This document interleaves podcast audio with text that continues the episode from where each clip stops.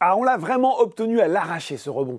Dans le rouge, une bonne partie de la journée, le CAC 40 a repris de l'élan en milieu d'après-midi pour finir la séance à plus 0,11%. Bon, c'est pas génial, à 7209 points tout pile et des volumes toujours aussi déprimés, 2,5 milliards d'euros échangés seulement. Il faut dire que l'actualité du jour est réduite à la portion congrue de part et d'autre de l'Atlantique et ce n'est pas l'enthousiasme fou non plus sur les marchés américains. À 17h45, on a un Dow Jones en baisse symbolique de 0,1% et un Nasdaq à plus 0,2%. À noter quand même la chute de près de 14% de Coinbase alors que la SEC, le gendarme de la bourse américaine, accuse la société d'avoir exploité sa plateforme d'échange de cryptoactifs en tant que Bourse nationale de valeurs mobilières, courtier et agence de compensation non enregistrée. On va suivre cette affaire. Hein.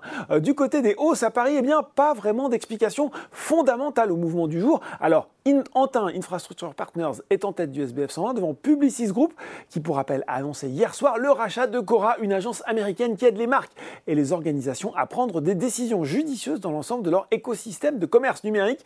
Euh, Casino de ce côté rebondit, mais c'est toujours près de 50% depuis le début de l'année. Puis euh, Rally cédait encore aujourd'hui, lui 10%. À noter enfin la hausse de Biocor plus 15,7%. Novo Nordisk est entré en négociation exclusive avec Biojag, actionnaire principal de la MedTech Tricolore, en vue de l'achat de la totalité de sa participation en Biocorp, ce qui représente 45,3% du capital social et 62,19% des droits de vote théoriques de Biocorp, le tout au prix de 35 euros par action. Du côté des valeurs en baisse, et eh bien là aussi, peu de mouvements notables. BIC, Cofas et Elior constituent le trio tête des replis du SBF 120, mais avec une baisse maximum de 2,17%. Enfin, plus forte hausse du CAC 40.